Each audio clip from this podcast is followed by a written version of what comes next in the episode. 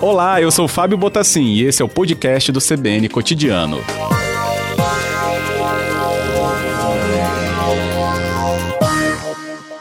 Boa tarde, presidente. Boa tarde. Obrigado, viu, pela disponibilidade de conversar conosco, até para trazer também né, explicações sobre pela, é, como a federação também está vendo né, um incidente como esse tão grave, a perda de uma vida. O que, que se levantou, pelo menos nesses aspectos, sobre esse voo até agora pela federação, presidente? É, boa tarde a todos que estão nos ouvindo. Nós ainda não tivemos condições da comissão técnica analisar o que aconteceu de fato. Recebemos alguns vídeos é, não constava na, no, na, no local da rampa lá nenhum piloto federado que pudesse nos reportar com a visão de piloto. E, infelizmente, veio essa fatalidade aí, nos pegou de surpresa ontem. É lamentável, é trágico, muito doloroso para nós todos. E assim que a perícia determinar quais foram as condições do equipamento, uma análise mais clínica do que foi que realmente aconteceu, a gente pode estar tá chegando a essa conclusão, que a gente pode uhum. adiantar para o público e para todos que têm familiares que praticam voo, é que esse esporte é maravilhoso, fascinante e é perigoso, mas é muito seguro desde que se respeite as regras de segurança e se minimize os riscos. O que a gente chama de minimizar os riscos é uma série de fatores que devem ser analisados antes do voo, de cada voo. Mesmo que você faça o mesmo voo no mesmo local várias vezes durante o dia, cada horário vai ser diferente. Então tem que ter uma análise muito criteriosa, a checagem do equipamento. Então são, são determinantes que vai te fazer fazer um bom voo ou te expor mais ao risco eminente de um esporte de aventura. Uhum. Então assim, até o momento a gente não, não teve informações sobre a condição do equipamento, se houve uma ruptura, se foi uma falha humana. O que a gente só recebeu a notícia dessa triste fatalidade era um piloto que estava fazendo um voo com um amigo de infância, parece que é, se desengatou. Os motivos, como eu te falo, a gente não pode estar é, tá definindo. É, e veio a óbito e é uma tragédia. A gente se solidariza imensamente com a família. A comunidade de voo está toda consternada. E, mas isso é, um, é, um, é uma coisa que nos deixa muito triste, mas que, que sirva de alerta para as pessoas que procuram o voo livre, minimizar os riscos sempre. Que nós temos várias histórias de instrutores, pilotos é, que voam há muitos anos, não se machucaram, mas porém tem várias histórias de pessoas que se machucam. Então, o que faz a diferença entre você se machucar ou não são as atitudes do piloto e a sua exposição aos riscos. Uhum, justamente. Agora, Marx, é, quando você fala que não tinha nenhum piloto federado, esse que estava fazendo o voo duplo, então, com um empresário, ele não tinha ligação com a federação? Positivo. Uhum. Ele não estava cadastrado como um piloto federado aqui na Federação Capixaba de Voo Livre.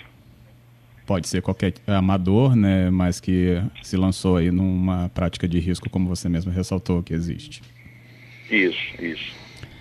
É, é realmente muito difícil. Bem, a gente também está acompanhando, né? Tem aí procedimentos realmente investigatórios e periciais, como o presidente também lembrou, e isso a gente também está acompanhando bem de perto. Mas aí, quando a gente pode trazer informação, é, com a sua experiência também, Marx, é, a rampa, ela tem é, perigo, perigo para justamente né, um voo é, porque a gente tem ali né, um ambiente visualmente parece tudo muito controlável, né? Porque outros lugares da, do Espírito Santo que tem a prática do voo ficam em meio a cadeias de montanhas muito maiores, né? Se a gente pegar, por exemplo, o Bar em Castelo, né, é visível que tem cadeias muito próximas, a do Caravaggio, né, Santa Teresa, mas ali parece tudo muito mais, é, aspas, tranquilo para minha visão de leigo. É, algo em especial da rampa do Urubu que possa ser destacado? Não, ali é um lugar tranquilo de voo. O pessoal voa ali há muito tempo. Vários pilotos do país inteiro passam pela BR, vê o pessoal voando ali, é um voo dentro da cidade. Mas é o que eu te falei, toda rampa tem o dia tem a hora que não está conveniente para voo. Isso que determina não é somente a rampa, é a condição climática do dia mesmo. Mas ontem estava um dia com condição climática boa para voo. Não foi essa a questão. A rampa é boa, é uma rampa bem é, perto da cidade, como você disse, uma rampa ampla, a gente pousa na rampa lá. Então, assim, tem um visual maravilhoso. Mas o que faz a diferença, mesmo o bar ou Pancas ou cidades que têm rampas mais altas, como Santa Teresa, dependendo do nível de piloto, se você é aprendiz, se você é aluno, tem determinados horários, tem determinados dias que você vai estar com vento mais forte, que não é recomendável para você não ter um voo turbulento. E isso você aumenta seu risco de acidentes e incidentes. Uhum. O que, que uma pessoa que busca aula, né, ou um voo né, com uma outra pessoa que né, seja justamente habilitada para isso deve ter atenção, né? Esse leigo, esse, né, essa pessoa curiosa pela prática esportiva, presidente, o que, que ela tem que observar ou perguntar em relação a, aos voos? Bom, aqui no Espírito Santo nós temos várias escolas, o Espírito Santo é abençoado. A gente conseguiu ao longo dos anos com o trabalho do, dos clubes, é, nós temos atleta de ponta, é, vieram competições nacionais internacionais para cá. Então você tem uma ampla rede de escolas e clubes que têm instrutores homologados. Então, o que a gente aconselha é sempre procurar um instrutor, procurar uma escola homologada no site da federação. Se me permita, é www.fcvls.com.br. Tem lá as uhum. escolas, tem os instrutores. Mas hoje em dia, devido à facilidade de informação e também de desinformação na internet, às vezes o caminho que a pessoa busca para o aprendizado é, deixa de ser a via é, mais é, didática. Ah, procura comprar equipamento por internet, procura aprender com o amigo, e isso não é aconselhável, porque é um esporte de risco. Então, é, o que mais a gente aconselha é a pessoa procurar um instrutor homologado, procurar uma escola homologada, o clube, vai no site da federação ou vai no próprio Google, pesquisa quem está ensinando o voo, checa se essa pessoa que está ensinando o voo no local tem conhecimento para isso. E principal, filtro, é você ter conhecimento que aquilo ali é um esporte de risco. Você não vai pegar e começar a aprender e achar que você já está bom sem ter experiência. Isso vai lá na frente, mesmo que você faça com uma escola homologada, as suas atitudes como piloto serão determinantes na sua vida. Com Entende? Certeza. Então, uhum. todo sítio de voo, eu vou para Santa Teresa. Você citou Santa Teresa. Lá uhum. é uma decolagem norte-nordeste. Se o vento tiver leste, vai ficar lateral. Se tiver sudeste, vai ficar de cauda. Se tiver sul, vai ficar de cauda. Então, quando tem vento sul, não se voe em Santa Teresa. Pode ser o melhor piloto do mundo. Chegou lá na rampa, não está na condição boa, fique na rampa. Observe a natureza, faça um passeio na cidade, conheça o, a, o entorno da rampa, entende? porque a sua análise é, é fundamental para você evitar seu acidente. Mesmo que você tenha anos de voo, parou de voar um tempo, ah, vou voltar a voar novamente, volta para o morrote, que a gente fala que é o morrote onde se inicia a escola, é um morrinho baixinho, com atividade no solo, pega a mão do equipamento, dá mais um treino, comece a voar, voltar a voar num horário fim de tarde, com atividades térmicas mais fracas, ou no início da manhã. Então são esses comportamentos que vai te fazer manter-se inteiro. Então, quando a pessoa quer procurar o voo livre hoje, no site da federação ou na internet, faça o filtro. É, não adianta você comprar um equipamento mais barato porque está na internet sem você ter conhecimento ou auxílio do seu instrutor, que vai falar, olha, esse equipamento não está para você agora. Porque existem equipamentos de competição com performance mais alta, existem hum. equipamentos mais brandos, mais seguros. Quanto mais você aumenta a performance, você está perdendo segurança, porque você tem que ter nível de conhecimento e habilidade e horas de treino para pegar uma vela mais avançada. E uhum. muitas vezes o piloto atrapalha e a gente chama de pular etapas. Pular etapas. Primeiro você começa na escola, voando sempre com monitoria do seu instrutor, com o rádio comandando você, uma pessoa no pouso chamado monitor para te orientar nos primeiros pousos. Depois, quando você está apto a fazer a prova, se habilitar, virar um piloto para voar sozinho por aí pelas rampas, você tem que lembrar sempre do seu manual de segurança. Peraí, o que está acontecendo agora? Eu devo decolar nesse horário? Não devo? Quais são os sinais que estão me dando aqui a natureza? Eu olho para o céu, vejo as nuvens passando muito rápido, sinal que lá em cima o vento está forte. Eu estou aqui não está ventando nada, mas lá embaixo a fumaça no fogão de lenha está deitada, lá embaixo está forte. Se eu decolar agora, será que está bom para mim? Será que eu tenho nível de conhecimento para estar tá voando aqui nesse horário? observar, perguntar aos pilotos mais experientes, procurar informação, ir no site da federação, ir no site da Confederação Brasileira, ir no site de todas as entidades que lutam pela regulamentação e buscar esses filtros. Justamente. E, e claro, né, para um voo duplo, acho que isso ganha também uma duplicidade de cuidado, né? Principalmente no voo duplo. Principalmente no voo duplo. Que para você chegar a ser piloto de voo duplo, você já tem que ter bastante anos de experiência, horas de voo, cursos, treinamentos, participar de palestra, participar de campeonato. Não se começa a voar hoje e amanhã ou depois eu já quero voar duplo com a minha namorada, ou com a minha esposa, com a minha filha. É um esporte de risco, não é recomendável. Ah, mas tem um fulano lá que está voando com a, com a filha dele, tem dois anos de voo só. Não é recomendável. A hora que acontecer um acidente vai ser muito traumatizante e não é certo pular etapas. É um esporte de aventura, mas você tem que minimizar os riscos. Porque o ideal é você decolar sozinho, pousar sozinho, sem uhum. ajuda, sem precipitação e voltar inteiro para casa, com um dia, curtir um dia maravilhoso de voo e voltar para casa inteiro para estar com a sua família. É, assim, por algumas situações, né, de coincidências, eu estive em alguns desses locais, né, Ubá e Santa Teresa também, é Marx, e percebia, né, que visualmente é tudo muito lindo, né? Para fotos como nós que somos visitantes também é tudo muito bom. Mas também é, é visível que, por exemplo, né, nesses lugares é, tem uma espera enorme também para conseguir a térmica, né? Que seria esse ar que impulsiona o equipamento, né? Se eu estou tentando explicar melhor para até para o ouvinte. É, uhum. é, tem, tem medidores por ali, né? A gente sabe que tem a biruta, né? E essas visões, como você falou, né? Até sobre fumaça do fogão de lenha que nem me passava pela cabeça que pudessem ser observados. Mas esses cuidados, né? Sempre vão variar, então, conforme a localização da rampa, o que ressalta ainda mais o cuidado e o interesse da pessoa pela sua segurança naquele ponto. Sim, sim. Eu não sei se você foi em tempo de campeonato ou em, em dias de voo de, de verão, que a gente chama o voo de lazer mas em horas de campeonato, por exemplo, você tocou no assunto da térmica, a gente tem um período chamado janela da competição, que normalmente a comissão técnica da, da prova analisa a melhor hora do dia para ter atividade térmica mais forte, para você justamente ganhar altura para fazer é, a partir para a corrida da prova. Uhum. Isso em competições.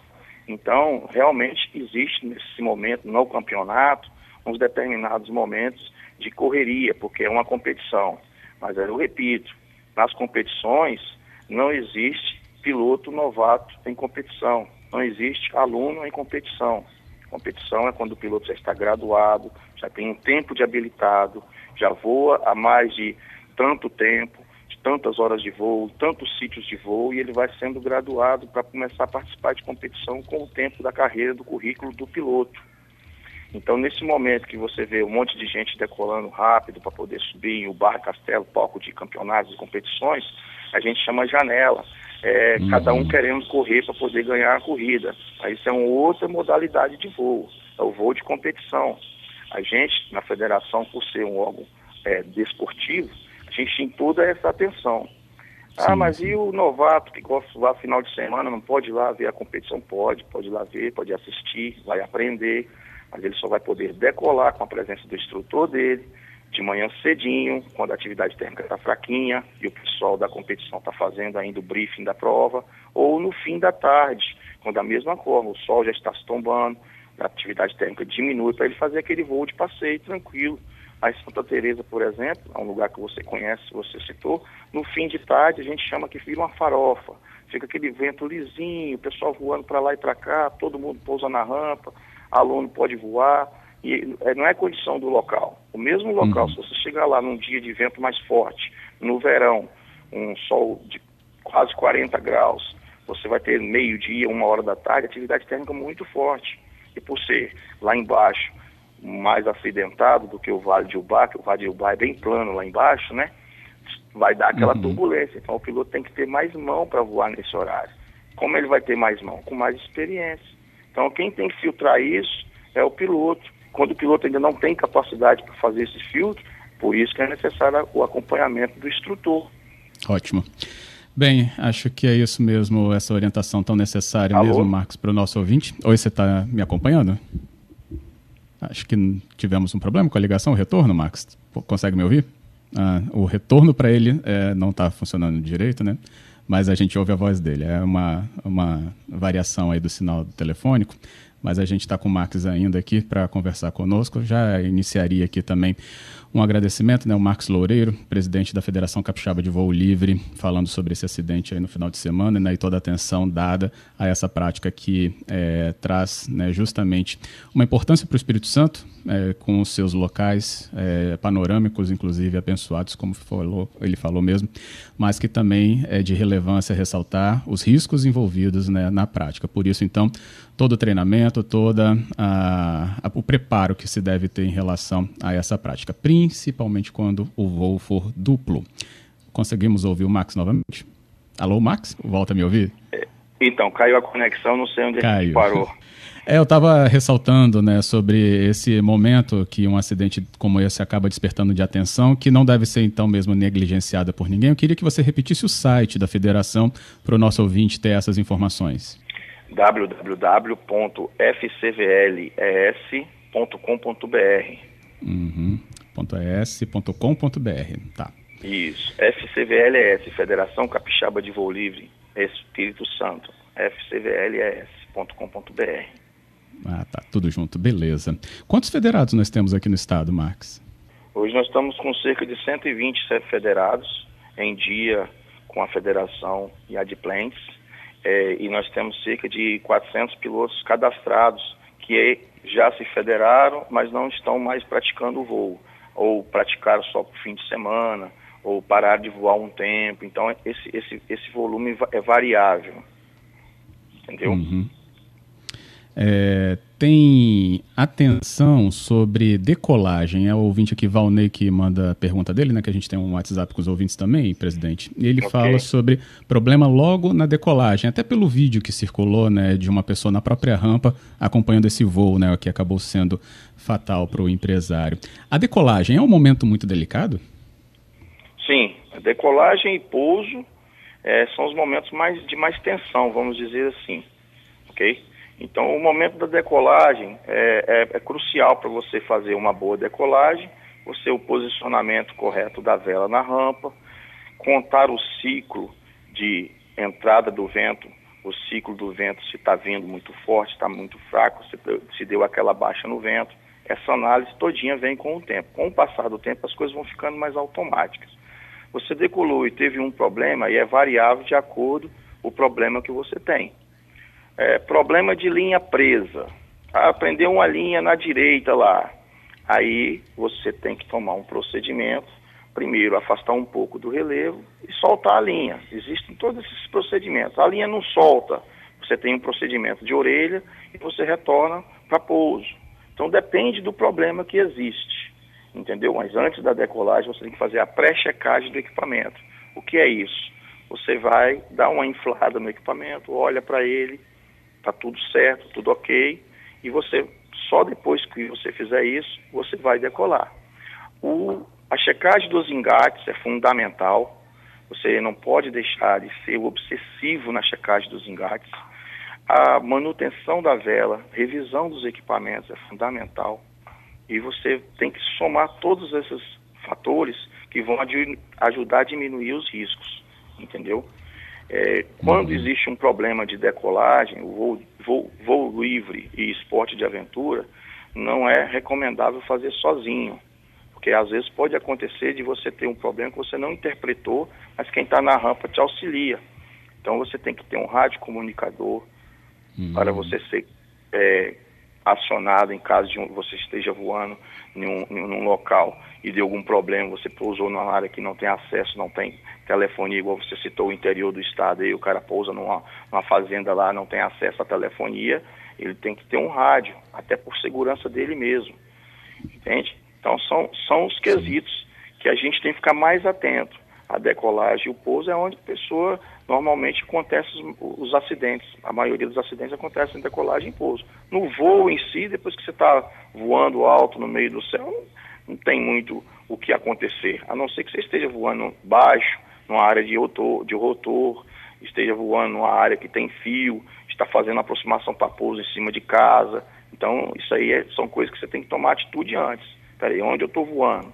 Qual é a característica dessa rampa? Ah, eu vou voar a primeira vez que eu estou indo lá em Pancas. Chega para o pessoal de Pancas, que é voador local, que é experiente no local, lá tem instrutor. Chega lá, gente, eu nunca voei aqui, eu sou habilitado, eu sou voador lá de Valadares, mas nunca voei aqui. Qual é a característica do voo aqui? Aí você vai ter informações. Nunca fazer esporte radical sozinho. Todas essas informações vão te filtrando, te dando escudo para você falar, não, o voo livre é seguro. Porque se a gente não acreditar nisso, a gente para de voar. Mas é seguro. Seria como você falar, olha, moto é perigoso, é um negócio que machuca muito. Mas qual é a conduta do motoqueiro? Qual é a conduta do motociclista? Será que ele está se expondo, fazendo ultrapassagem pela direita, cortando no corredor, andando a uma velocidade excessiva para a via, dias de chuva, não respeitando a distância mínima do carro da frente? Então são fatores, entendeu? E infelizmente o voo livre, é, na maioria das vezes que a gente tem acesso à mídia, é, são por desastre, é, por acidentes, mas é, o voo livre é muito seguro desde que se respeite as normas de segurança. Uhum. Para a gente terminar, eu tenho um minutinho aqui. É, quanto tempo demora para é, esse, é, esse amante da, da atividade esportiva, né? Também então conseguir né, a sua, o seu, sua capacitação e a sua homologação né, pela federação, Max? Bom, isso é variável de acordo com o tempo disponível do, do aluno, vamos chamar assim, é, com agendamento com o seu instrutor. Às vezes a pessoa tem disponibilidade de estar tá voando no meio de semana, agenda com o instrutor durante o meio da semana, vai lá, faz aquele intensivo, e aí rapidamente, eu digo dois meses, um mês e meio, e já está começando a dar seus primeiros voos. Sábado e domingo, Aí quando chega sábado está chovendo, quando chega domingo o vento está forte demais. Isso atrasa um pouco o conhecimento. Mas quando a pessoa entra no ciclo, na escola homologada com o instrutor, eu te digo de coração, o instrutor acompanha o piloto quase que para o resto da vida, até ele estar tá formado. Porque é como se fosse uma companhia de ganho uhum. de experiência. Quando você termina o seu curso, você vai tirar uma habilitação para ser piloto, você não quer dizer que você já aprendeu tudo. Pelo Sim. contrário, às vezes acontece mais acidentes com pessoas iniciantes nos primeiros 3, 4 anos de voo, com pilotos mais experientes. Às vezes o mais novato, as pessoas mais jovens, por exemplo, aí você pega o rapaz mais jovem, com 18, 20 anos, está afoito, está com disponibilidade, quer correr atrás, às vezes costuma ter que dar uma puxão de orelha para não pular a etapa. Então, assim, Entendido. assim, quanto mais você tiver tempo disponível, mais rápido você vai aprender a voar. Agora, aprender a voar não quer dizer que você vai se manter dentro de uma linha de conhecimento que é infinita. Todo dia a gente está aprendendo. Uhum. Entende? Ótimo. Todo, uhum. Então, assim, você pode colocar aí, quem quiser voar com segurança, tiver o tempo médio aí de dois, de, de, de um, do final de semana para treinar, aproveita o meio de semana para ver vídeos na internet, para ler material didático. É muita aerodinâmica, é microclima, entender das nuvens, o que está acontecendo, comportamento. É, então, é, é, várias coisas. Se capacitar, é, né? Uhum. É, exatamente. Leis de, de, de, lei, leis de navegação, espaço aéreo, áreas delimitadas para aeroporto, tal, tudo, tudo são conhecimento que você pode ler em casa. E no que final de semana que tiver treinamento, você vai para a escola. Temos várias escolas boas, instrutores bons. O voo é fascinante. Te convido, se você quiser fazer um voo aí com a gente, qualquer hora, marca aí, a gente faz uma matéria bacana. E se Deus quiser, é, a gente vai continuar buscando essa didática para evitar acidentes. Eu queria aproveitar a oportunidade para mais uma vez nos solidarizar com essa tragédia, dessa fatalidade e alertar para as pessoas procurar se informar do voo livre, porque é um esporte fascinante, mas machuca e é perigoso. E o que vai nos fazer fazer esse esporte com segurança são as nossas decisões. E me solidarizar imensamente com a família, porque é uma perda, é uma tragédia essa fatalidade, isso não tem, não tem nada que possa é, a gente estar tá confortando, é pedir a Deus que nos conforte. Está todo mundo muito triste com o acontecido. Eu agradeço o espaço aí, tá? O agradecimento é todo meu também, Marcos. Muito obrigado, inclusive, pelo convite. A nossa reportagem com certeza vai trazer muito mais informação também, sempre com a sua ajuda. Obrigado, boa tá, tarde. Joia. Tá, joia.